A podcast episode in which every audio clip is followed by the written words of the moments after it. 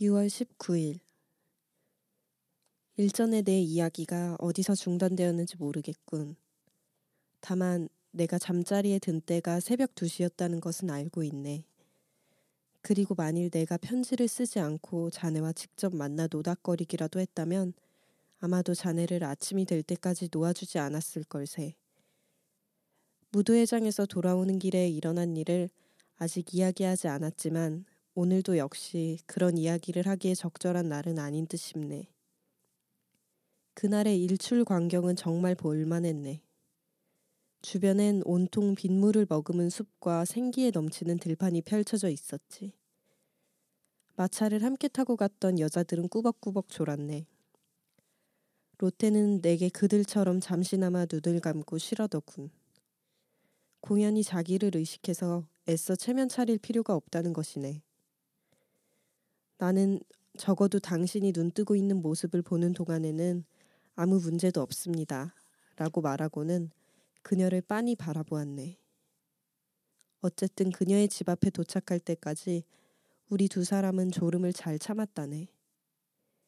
조용히 문을 열고 나오는 하녀를 보고 로테가 몇 마디 묻자 하녀는 아버님과 아이들 모두 잘 있으며 아직 취침 중이라고 하더군. 그참에 나는 그날 중으로 한 번 더 만나자고 부탁했고 그녀는 내 청을 들어주었네. 그래서 곧 그녀를 다시 찾아갔네. 해와 달과 별은 제 역할을 묵묵히 수행했겠지만 나는 도무지 낮과 밤을 분간할 수가 없었네. 내 주위의 세상이 통째로 사라져 버렸던 것일세. 6월 21일 나는 신께서 성인들에게 마련해 준 것 같은 행복한 세월을 보내고 있네. 앞으로 내게 어떤 일이 일어날지 알 수 없지만 지금까지 살아오면서 삶의 기쁨을 가장 순수한 기쁨을 맛보지 않았다고는 말할 수 없네. 자네는 나의 바라임을 잘 알 테지. 나는 그곳에 아예 털을 잡은 셈이네. 로테가 사는 곳까지는 30분밖에 안 걸린다네. 그곳에서 내 존재의 의미를 느끼며 인간에게 주어진 모든 행복을 누린다네. 바라임을 산책의 목적지로 삼았을 때 나는 그곳이 천국과 그렇게 가까운 거리에 있는 줄은 생각지도 못했네. 이제는 제법 멀리 도보 여행을 갈 때도 내 모든 바람을 간직한 그 수렵관을 때로는 산 위에서, 때로는 강 건너편의 평지에서 몇 번이곤 바라보곤 했다네. 사랑하는 비렐름. 나는 스스로를 확장시키고 새로운 것을 발견하기 위해 정처 없이 배회하는 인간의 욕망에 대해 곰곰이 생각해 보았네. 그리고 다른 한편으로 스스로 금욕하고 관습의 궤도 속에서 안주하고자 하며 우왕좌왕하지 않으려는 욕구에 대해서도 탐구해 보았네. 신기한 일이네. 이곳 언덕에서 저 아름다운 골짜기를 내려다보노라면 주변의 모든 것이 나를 잡아 끄는 것 같으니 말일세. 저기 저 아담한 숲, 저 그늘과 어우러질 수 있다면, 저기 저 산봉우리, 저 산마루에 서서 광활한 지역을 전부 조망해 볼 수 있다면, 어깨 동무하듯 서로 기댄 언덕과 정겨운 골짜기들. 아, 그 속에서 길이라도 잃어봤으면. 그곳으로 부랴부랴 달려갔지만 내가 원하던 것은 도무지 찾아볼 수 없었기에 곧 되돌아오고 말았네. 아, 어쩌면 그곳은 미래만큼이나 아득하게 먼 곳일지도 모르네. 거대하고 어스름한 대자연이 우리의 영혼 앞에서 휴식을 취하고 그 속에서는 우리의 느낌도 우리의 눈도 흐릿해진다네. 그러면서도 우리는 무엇인가를 끊임없이 갈망하네. 우리의 존재를 바쳐서라도 유일무이하고 거룩한 감정의 희열을 경험하려는 그 간절한 열망 말일세. 하지만 우리가 아무리 발걸음을 재촉해 보아도 저곳이라는 이상이 이곳의 현실이 되어버리는 순간 모든 것은 원점으로 되돌아가고 만다네. 그렇게 되면 우리는 결핍과 절박함 속에 머물게 되고 우리의 영혼은 사라져버린 활력소를 또다시 갈망하게 되는 게 아닐까? 지독한 역마살이 낀 방랑자가 결국에는 자신의 조국을 그리워하게 되는 것도 그런 이유에서겠지. 넓은 바깥 세상에서는 찾을 수 없었던 행복을 자신의 작은 오막살이, 제 아내의 품, 자식들의 재롱, 그리고 가족을 부양하는 일에서 발견하는 것이지. 나는 매일 아침 날이 밝기가 무섭게 바라임으로 달려간다네. 그곳 주막집 정원에서 완두콩을 몇 개 따가지고 와서는 콩깍지를 까면서 호메로스의 작품을 읽곤 한다네. 때로는 부엌에 들어가 냄비에 버터를 두르고 완두콩 꼬투리를 넣은 뒤 뚜껑을 덮고 앉아서 흔들어 줄 때도 있는데 그럴 때마다 무례한 페넬로페의 구혼자들이 소와 돼지를 도살한 후 잘게 토막을 내어 불에 굽던 광경이 생생히 떠오른다네. 부족 사회의 풍경만큼 내게 평온하고도 진실한 감정을 북돋아 주는 것은 없다네. 그런 삶의 모습을 어떤 가식도 없이 나의 생활 방식에 투영시킬 수 있다니 천만 다행이네. 직접 재배한 양배추를 식탁에 올리는 사람들의 소박하고 순수한 기쁨을 느낄 수 있다는 것은 정말로 기분 좋은 일이지. 양배추만이 아니네. 그것을 심었던 아름다운 아침과 모든 화창했던 날들. 물을 주면서 무럭무럭 자라나는 모습에 기뻐했던 고즈넉한 저녁. 이 모든 걸 한순간에 만끽할 수 있다네. 6월 29일 엊그저께 내가 로테 동생들과 땅바닥에 주저앉아 놀고 있을 때 시내에서 의사 한 분이 이곳 행정관을 찾아왔네. 어떤 녀석들은 내 몸에 기어올라 매달리는가 하면 또 몇 녀석들은 짓궂은 장난을 걸어오기도 했네. 나도 질세라 아이들을 간지리면서 한바탕 야단법석을 떨었지. 그런데 그 의사 양반은 생각이 무척이나 편협한 형편없는 소인이더군. 대화 중에 소매뿌리 주름을 잡지 않나 연신 옷깃의 장식을 잡아당겨 펴대는 꼴이라니. 그런 그가 내 모습을 보고 품위하는 담쌓고 지내는 인간으로 여겼으리라는 것은 그의 표정만 봐도 알 수 있었네. 그러나 나는 아랑곳 않고 이성을 팔러온 약장사의 말을 무시한 채 무너져 내린 아이들의 종이집을 다시 세워주었네. 그 후로 의사 양반은 온 시내를 누비고 다니면서 안 그래도 버릇 없던 행정관집 아이들을 베르테르가 완전히 버려놓았다며 탄식을 늘어놓았다네. 비렐름. 이 세상에서 나를 가장 친숙하게 대해주는 것은 바로 아이들이라네. 아이들을 바라보고 있을 때면, 그리고 작고 보잘 것 없지만 그 속에서 언젠가는 그들이 필요로 할 모든 덕목과 에너지의 싹이 움트는 것을 보고 있을 때면 더욱 그러하다네. 아이들이 부리는 고집 속에서 미래의 호연지기를 예견하고 짓궂은 장난 속에서 세상의 온갖 어려움을 이겨낼 건강한 유머와 사고의 유연성을 엿보게 될 때는 또 어떠한가. 모든 것이 때묻지 않고 온전함을 유지할 때 나는 언제나 인류의 스승이 남긴 금원을 되뇌어 본다네. 만일 너희가 어린아이들과 같이 되지 않으면.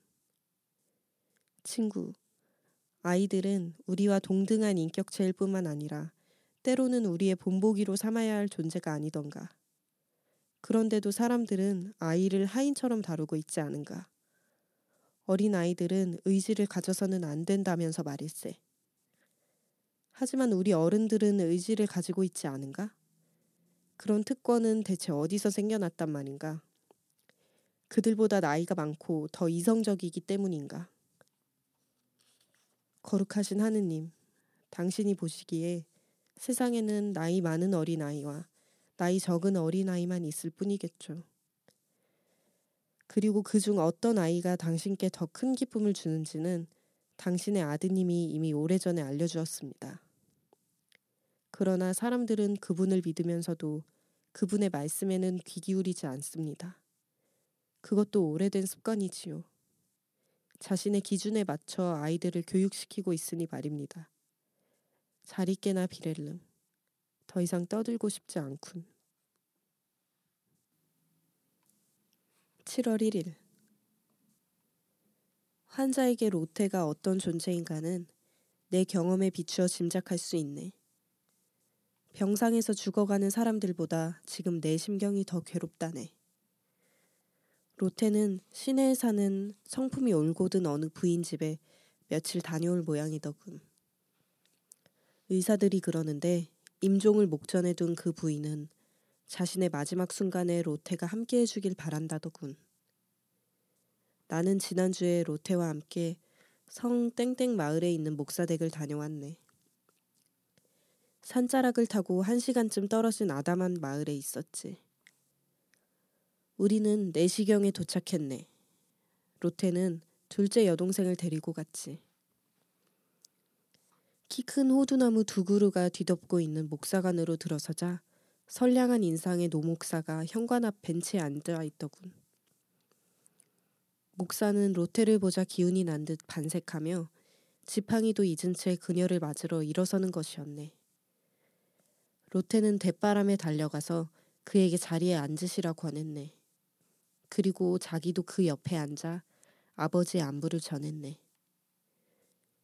그러고 나서 노 목사가 나이 들어 얻은 추접하고 꾀죄죄해 보이는 늦둥이를 한 번 안아주더군.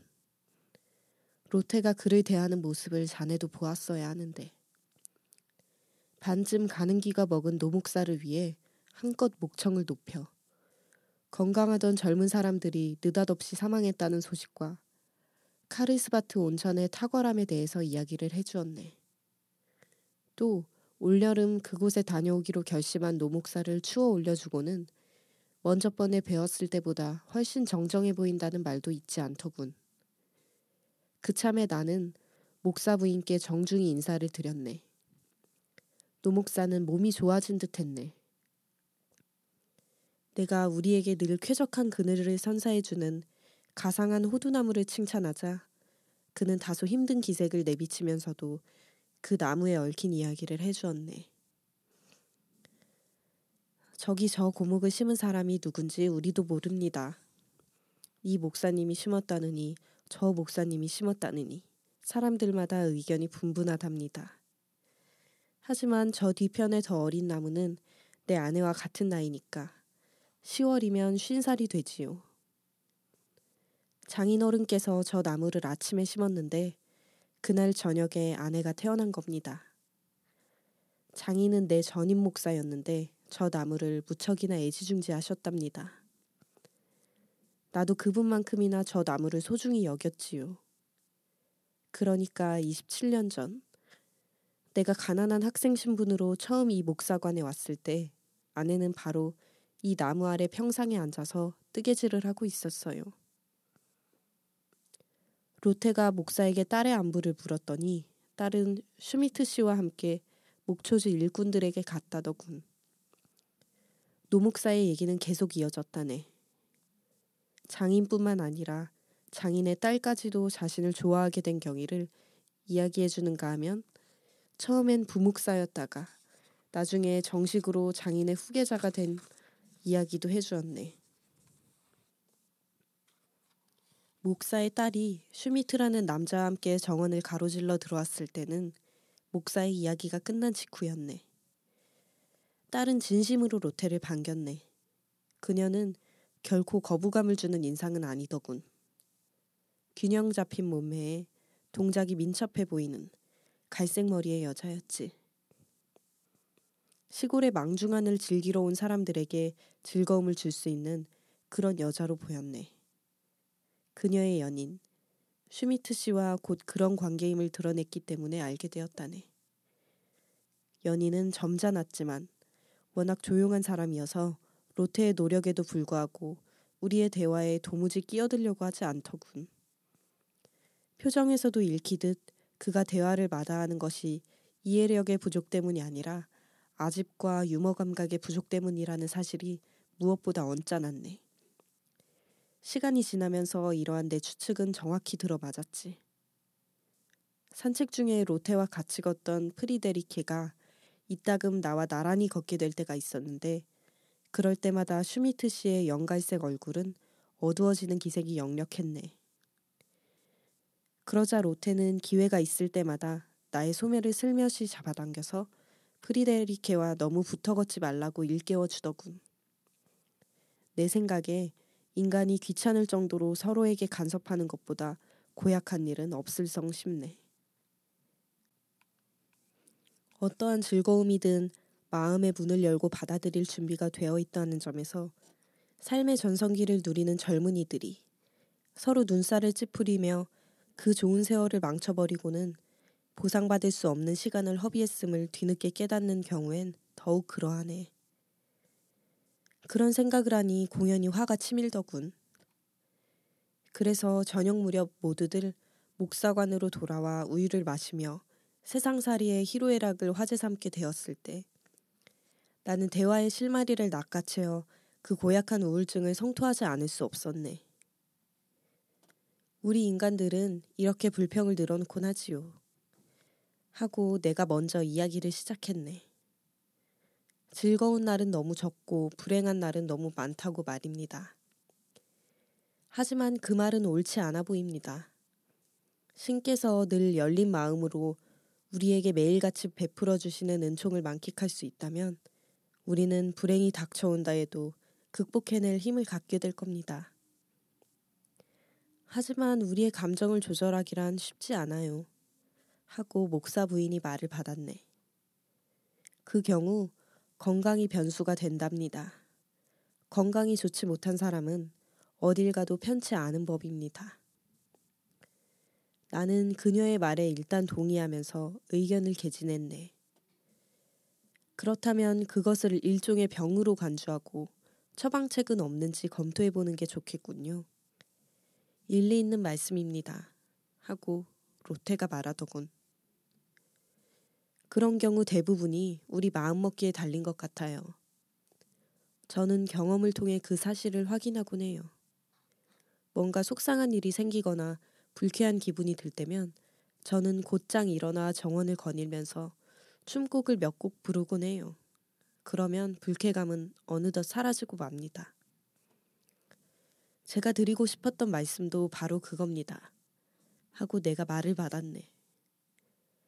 우울증은 게으름과 무척 닮았습니다. 분명 그것은 게으름의 일종입니다. 우리 인간은 태생적으로 게으름에 빠지기 쉽습니다. 하지만 일단 그것을 견뎌낼 힘을 비축하면 일이 순조롭고도 생동감 있게 진행될 거예요. 그러면 우리는 모든 활동에서 진정한 만족감을 발견하게 되겠지요. 프리데리케는 대화에 주의를 집중했네. 그런가 하면 젊은 슈미트 씨는 인간이란 결코 자신을 억제할 수 없으며 더욱이 자신의 감정을 조절하는 일은 거의 불가능하다고 반박하더군. 지금 우리가 문제 삼는 것은 불쾌감입니다. 하고 나는 응수했네. 누구나 불쾌감에서 벗어나고 싶어 하지요. 하지만 경험해보기 전까지는 자력으로 어느 정도까지 벗어날 수 있을지 아무도 모릅니다. 단언하건대 한 번 병에 걸린 사람은 건강을 되찾으려고 백방으로 의사를 찾아다니면서 그 어떤 것도 참아내고 제 아무리 쓴 약도 마다하지 않을걸요? 나는 노목사도 토론에 참여하고 싶어 잘 들리지 않는 길을 세우고 있음을 눈치채고는 그를 향해 목소리를 높이면서 말했네. 죄악에 대한 설교를 많이 합니다만 고약한 우울증에 관해 강론했다는 얘기는 들어본 적이 없습니다. 그러자 그런 일은 도해지 목사의 몫이겠지요. 하고 노목사가 입을 떼었네. 시골 농부들은 우울증 따위를 앓을 겨를도 없을걸요? 물론 그 대상이 목사 부인이나 행정관님 정도라면 그런 강론도 나쁠 것은 없겠죠. 모두가 한바탕 웃었네. 노목사도 같이 유쾌하게 웃다가 사례가 걸리는 바람에 토론이 잠시 중단되었지. 잠시 후 그 젊은 양반이 선생님은 우울증을 죄악으로 치부하고 계신데 제가 볼 땐 좀 지나친 감이 없지 않습니다. 하고 입을 떼었네. 절대 그렇지 않습니다. 나는 반박했네. 자신뿐 아니라 주변 사람들에게도 해를 입히는 것이라면 당연히 죄악으로 여겨야 합니다. 우리가 서로를 행복하게 해줄 수 없다는 사실만으로도 이미 충분한 죄악이 되지 않을까요? 하물며 각자에게 허락된 즐거움을 서로 가로채가는 상황이라면 두말할 나위가 없지 않을까요? 우울증을 앓는 사람 중에 주위 사람들의 기쁨을 방해하지 않으려고 아무런 내색도 않고 혼자 감내하는 위인이 있다면 어디 말씀해 보세요. 우울증이라는 게 자격지심에서 비롯된 마음속의 불쾌감, 말하자면 자기 모멸감 같은 것은 아닐까요? 그것은 바보 같은 자만심에서 비롯된 질투심과도 항상 연결되어 있죠. 그래서 자신을 행복하게 해주지도 못하는 주제에 행복한 사람의 모습만 봐도 견딜 수 없게 되는 것이죠. 로테는 내가 흥분해서 이야기하는 모습을 보고 미소를 짓더군. 더욱이 프리데리케의 눈에 맺힌 눈물을 보니 이야기를 멈출 수가 없었네. 누군가의 마음을 좌지우지할 힘을 가지고 있다는 이유만으로 상대의 마음에 자연스럽게 싹 터오르는 잔잔한 기쁨마저 가로채려는 작자가 있다면 저주받아 마땅하지요. 질투의 눈먼 폭군 때문에 짓밟힌 한순간의 행복감을 보상해 줄 수 있는 선물이나 호의는 이 세상에 없습니다. 그 순간 가슴이 벅차오르더군. 지난날의 추억이 주마등처럼 스쳐 지나가면서 눈가에서 눈물이 흘러내렸네. 매일 이렇게 자문해봐도 좋을 것입니다. 나는 소리쳤네. 그대가 친구를 위해 해줄 수 있는 일이란 친구가 기뻐하는 모습을 곁에서 지켜보면서 그 행복을 함께 나누는 일 뿐입니다. 행복은 나누면 배가 되니까요. 그대는 친구의 영혼이 불안한 정념 때문에 고민에 빠져 상심해 있을 때 그 친구에게 진정제 한 방울이라도 줄 수 있습니까? 꽃다운 나이에 당신 때문에 신세를 망친 한 여자가 위중한 병에 걸렸다고 합시다. 쇠약해질 대로 쇠약해진 그녀가 몸져 누워 초점 없는 눈으로 허공을 응시하고 창백한 이마에는 죽음의 식은땀이 끊임없이 맺히는 상황을 생각해보죠. 그리고 당신은 온갖 수단과 방법을 동원했음에도 더는 손을 쓸 수 없다는 사실을 절감하고 그녀의 침대 앞에 저주받은 인간처럼 서 있다고 가정해 봅시다. 그때 생명이 꺼져가는 존재에게 강장제 한 방울, 용기를 북돋아줄 불꽃이라도 불어넣어 줄 수만 있다면 그 어떤 것이라도 감내하겠노라 호들갑을 떨어봐야 마음만 더 아플 뿐이라는 겁니다. 그 말을 하는 순간 내가 경험했던 장면들이 떠올라 섬뜩해지더군. 나는 손수건으로 눈을 가린 채 자리에서 일어났네. 이제 그만 돌아가자고 내게 소리치는 로테의 목소리에 비로소 정신이 들더군. 집에 오면서 나는 로테에게 매사에 지나치게 집착하는 경향이 있다는 타박을 받았다네.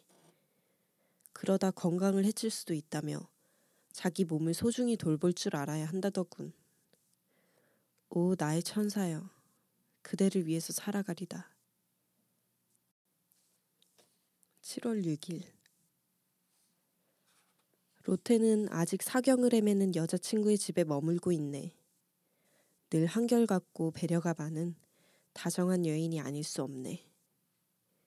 그녀의 눈길이 닿기만 해도 고통은 줄어들고 사람들은 행복해진다네. 어젯밤 그녀는 마리아네와 어린 말헨을 데리고 산책을 나갔네. 그 사실을 사전에 알고 있던 나는 도중에 합류할 수 있었다네. 우리는 한 시간 반쯤 걷다가 시내로 되돌아왔네. 그러고는 샘물가로 갔지. 그 샘물가는 예전에도 아꼈던 곳이지만 지금은 그때보다 몇 갑절 더 소중한 장소가 되어버렸다네. 로테가 나지막한 돌담 위에 올라앉았고 우리는 그녀 앞에 모여 서 있었네. 나는 주변을 둘러보았지. 그러자 사무치게 외로웠던 시절이 눈앞에 생생히 떠오르더군. 그래서 나는 말했네. 내 소중한 샘물이여. 시원한 내 곁에서 휴식을 취해본 지도 오래되었구나. 너를 쳐다볼 겨를도 없이 정신없이 지나친 적도 덜어 있었지. 그러고는 아래쪽을 내려다보니 말헨이 물 한 컵을 들고 황급히 올라오는 것이 보이더군. 나는 로테의 얼굴을 물끄러미 바라보았네. 그 순간 로테가 얼마나 소중한 존재인가를 새삼 절감했네. 그 사이에 마렌이 물컵을 들고 우리 곁으로 다가왔지. 마리아네가 컵을 받아들려고 하자 마렌이 무척이나 귀여운 표정으로 소리를 지르더군. 안 돼요. 로테 언니가 제일 먼저 마셔야 해요. 그렇게 소리치는 아이의 순진무구한 마음씨에 절로 감탄이 나오더군. 아이를 들어올려 힘차게 뽀뽀를 해주는 것 외에는 내 감정을 표현할 길이 없었네. 그런데 말에는 느닷없이 소리를 지르며 울기 시작하더군. 당신이 잘못하셨어요. 하면서 로테가 나섰네. 그 말을 들으니 적잖이 당황스럽더군. 로테는 이리 와봐 말헨 하고 달래듯 말하면서 아이의 손을 잡고 계단을 내려갔네. 여기 깨끗한 물로 얼른 씻어. 어서. 그러면 괜찮아질 거야. 나는 우두커니 서서 그 어린아이가 물에 적신 작은 손으로 부지런히 뺨을 비벼대는 모습을 물끄러미 보기만 했지. 아이는 이 신비스러운 샘물로 온갖 더러움과 수치감을 말끔히 씻어내면 흉측한 수염이 나지 않으리라 믿는 것이었네. 이제 그만해도 돼. 로테가 말했지만 다다익선이라는 듯 열심히 씻어내더군. 비렐름, 자네니까 하는 말이지만 나는 세례식도 그처럼 숙연한 마음가짐으로 참석하지는 않았던 것 같네. 로테가 다시 위로 올라오자 그녀 앞에 기꺼이 무릎이라도 꿇고 싶은 심정이었네. 민족을 대신해서 속죄했던 예언자를 대하듯 말일세. 낮에 받은 감동의 여운이 가시지 않아서 저녁에 이 얘기를 한 남자에게 털어놓았네. 풍기는 지성미만큼이나 인간미도 있어 보이는 양반이었지. 하지만 그의 반응은 의외더군.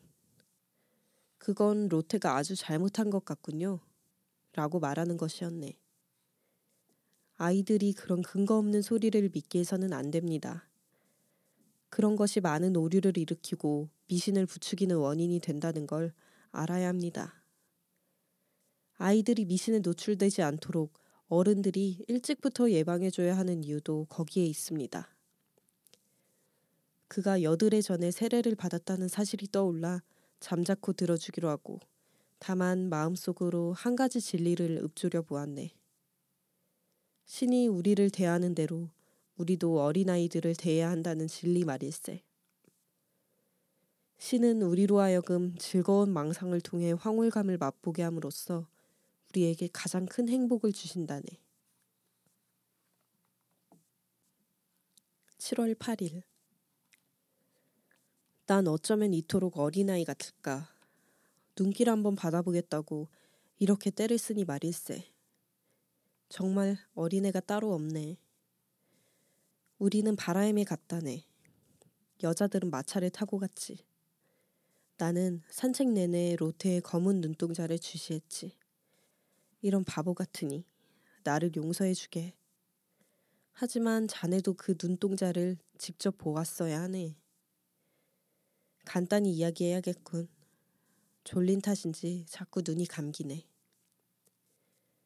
여자들은 마차에 올라탔고 젊은 W 제슈타트, 아우드란, 그리고 나까지 모두 네 사람이 마차 주위에 둘러서 있었네.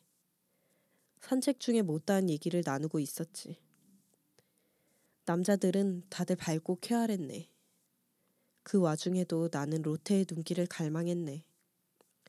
하지만 그녀의 시선은 이 사람 저 사람에게로 끊임없이 옮겨 다니더군. 그런데 내게는, 내게는 내게는 단 한 번도 머물지 않더군.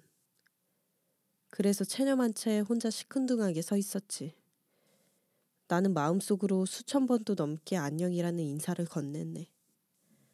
하지만 그녀는 내게 눈길조차 주지 않았네. 마차가 출발해버리자 불현듯 눈물이 핑 돌더군. 나는 그저 떠나가는 로테를 목송하는 걸로 만족했네. 그런데 갑자기 그녀의 머리 장식이 마차 문 밖으로 삐죽 나오는 것이 보이더군. 그녀가 뒤를 돌아다 본 것이었네. 아, 나를 쳐다봤을까? 친구, 나는 아직도 그게 궁금해서 갈피를 못 잡고 있다네. 틀림없이 나를 돌아본 것이겠지? 그렇겠지? 잘 있게. 아, 난 정말 어쩔 수 없는 어린애일세. 7월 10일. 사람들이 로테의 이야기를 꺼내는 자리에서 내가 얼마나 민망스럽게 구는지 자네가 본다면 아주 가관이라 할 걸세. 로테가 마음에 드느냐고 누군가 내게 물어오기라도 한다면 마음에 드느냐고. 난 그 표현을 정말 싫어하네. 로테를 마음에 둔 사람치고 제 모든 감각과 감성을 그녀로 가득 채우지 않을 사람이 어디 있겠나. 마음에 드느냐고. 얼마 전엔 어떤 사람이 오시안이 마음에 드느냐고 묻더군. 7월 11일. M 부인의 상태가 매우 좋지 않네. 로테가 겪을 마음의 고통을 함께할 요량으로 나 역시 그 부인의 쾌유를 빌고 있네. 로테가 그 부인 집에 머물고 있어 로테를 만나기가 어렵네. 그런데 오늘 로테는 나에게 아주 놀랄 만한 사건에 대해 말해 주었네. 부인의 남편인 M 노인은 난폭한 성격의 구두쇠로 사는 동안 내내 부인을 심하게 타박하면서 금전적으로도 아주 야박하게 굴었다는군. 그럼에도 부인은 그 힘겨운 살림을 꿋꿋이 꾸려왔다는 것을. 그리고 며칠 전 의사한테 더 이상 살 가망이 없다는 진단을 받은 부인은 남편을 불러서 로테도 그 방에 함께 있었다네. 하소연을 했다는군. 내가 죽은 후에 행여 불미스러운 일이 일어나지 않을까 싶어 미리 당신에게 고백하려 합니다. 지금까지 나는 아주 착실하고 검소하게 집안 살림을 꾸려왔어요. 하지만 지난 30년간 한 가지 당신을 속여온 곳이 있어 이렇게 용서를 구합니다. 결혼 초기에 당신이 부엌 살림에 필요한 비용과 생활비로 책정한 액수는 터무니없이 부족했어요. 살림도 장사도 점점 규모가 커졌지만 당신은 생활비를 올려줄 생각을 안 터군요. 좀 더 구체적으로 말할까요? 살림 규모가 최고로 커졌을 때도 당신은 달랑 7굴덴을 주면서 일주일을 살라고 했지요. 그때마다 나는 군소리 없이 그 돈을 받아서 부족한 액수만큼 매주 가게 매상에서 꺼냈었어요. 살림하는 여자가 자기 집 매상에 손을 대리라고는 짐작도 못했겠지요. 그렇다고 돈을 허투루 쓴 건 아니에요. 이렇게 고백하지 않아도 마음 편히 눈 감을 수 있을 정도로 떳떳하단 말입니다. 그럼에도 불구하고 이렇게 사실을 밝히는 이유는 내 뒤를 이어 집안 살림을 맡을 사람이 곤란을 겪을 것 같아서예요. 당신은 분명 전처는 그 돈으로 생활하는데 아무런 문제가 없었다고 억지를 부릴 테니까요.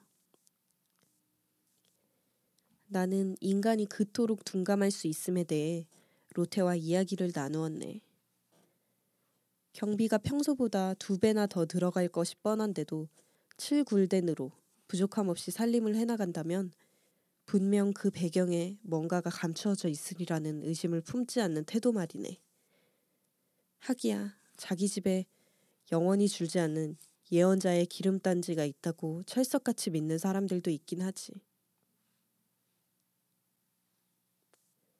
7월 13일. 아니, 내가 착각하는 게 결코 아니네. 로테가 나와 내 운명에 대해 진지한 관심을 가지고 있다는 것이 그녀의 검은 눈동자에서 읽힌다네. 그렇네. 나는 그렇게 느끼네. 그 점에 관해서만큼은 내 느낌을 믿고 싶네. 그녀는 천국을 이런 말로 표현해도 되는지, 아니 표현할 수나 있을지 모르겠네. 나를 사랑한다네. 나를 사랑한다니. 그런 느낌이 든 순간부터 나 자신이 얼마나 소중한 존재로 여겨지는지 모르네. 이런 말까지 하게 되는군. 하지만 자네라면 헤아려 주리라 믿네. 그녀가 나를 사랑하게 된 이후로 내가 얼마나 나 자신을 숭배하게 되었는지 모른단 말일세. 지나친 자만심일까? 아니면 있는 그대로 느끼는 진솔한 감정일까? 로테의 마음속에 내가 자리 잡고 있는 한 그 누구도 두렵지 않네. 하지만 그녀가 자기 약혼자에 대해서 열성과 애정을 다해 이야기할 때면 나는 명예와 품위는 물론이고 칼마저 빼앗겨 버린 패배자가 된 것 같다네. 7월 16일 어쩌다 내 손가락이 로테의 손가락에 닿거나 탁자 밑으로 서로의 발이 부딪히기라도 하면 내 모든 혈관은 주체할 수 없는 전율로 떨리곤 한다네. 그럴 때면 불에 댄 것처럼 몸을 움츠리곤 하지. 그러나 곧 알 수 없는 어떤 힘이 나의 몸을 다시 앞으로 옮겨놓곤 한다네. 그 순간만큼은 모든 감각이 현혹되는 기분이 드네. 오, 그런데 어디에도 매이지 않는 그녀의 순진무구한 영혼은 모른다네. 자신은 대수롭지 않게 여기는 친근한 행동이 나를 얼마나 자극하는지를 대화 중에 그녀가 자기 손을 내 손 위에 슬며시 올려놓거나 이야기에 열중한 나머지 내 곁에 바짝 다가앉는 바람에 천사 같은 그녀의 숨결이 내 입술에 와 닿기라도 하면 난 벼락에 맞은 듯 그 자리에 쓰러져 버릴 것 같네. 비렐름. 그렇다고 내가 이 천국 같은 존재를, 이 신뢰의 화신을 감히 어찌할 수 있겠는가. 자네는 내 마음을 이해할 테지. 그렇네. 내가 그 정도로 형편없이 망가졌을 리가 있겠는가. 오히려 여린 편이지. 그것도 지나치게 여린 탓이지. 하지만 과연 여리다고 해서 타락하지 않을까? 내게 그녀는 성스러운 존재라네. 그녀와 함께 있을 땐 모든 욕망이 침묵을 지키지. 그녀가 곁에 있으면 내 몸 상태를 도무지 가늠할 수가 없네. 내 모든 신경 안에서 영혼이 곤두박질 치는 듯하네. 로테는 피아노 연주 때 자기만의 고유한 멜로디를 즐겨 친다네. 천사의 기운으로 단순하면서도 고매한 멜로디를 연주하는 것이네. 그녀는 그 멜로디를 생명처럼 아낀다네. 그녀가 그 멜로디의 첫 음만 연주해도 모든 고통과 혼란과 근심 걱정이 사라진다네. 옛 음악의 마력에 관한 얘기들 중 틀린 말은 하나도 없는 것 같네. 그 수수한 노래가 이토록 심금을 울리니 말일세. 우연인지 모르겠지만 머리통에 권총을 발사해서 자살이라도 하고 싶은 때마다 그녀는 어김없이 그 음악을 들려준다네. 그러면 영혼의 방황과 어두움은 순식간에 사라지고 나는 다시 자유롭게 숨을 쉴 수 있게 된다네.